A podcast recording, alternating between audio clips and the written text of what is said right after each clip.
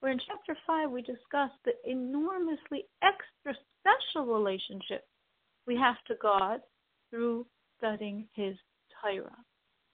And in studying His Torah, we have a relationship that supersedes the relationship through the commandment for a number of reasons, as we will say in this chapter. And the first one is this idea of that double embrace. That when we learn Torah, I am grasping God, and simultaneously, God is grasping me. God's thoughts are in my brain, and my brain at this moment is part of God's thoughts, which is doesn't happen in our human world. You are being held by or you are holding. But through the learning of Torah, simultaneously, you are being held by and you are holding God Himself. And what specifically are you holding?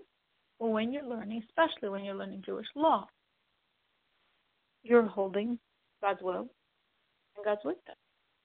We think, well, I should learn law to know what to do, and that's true.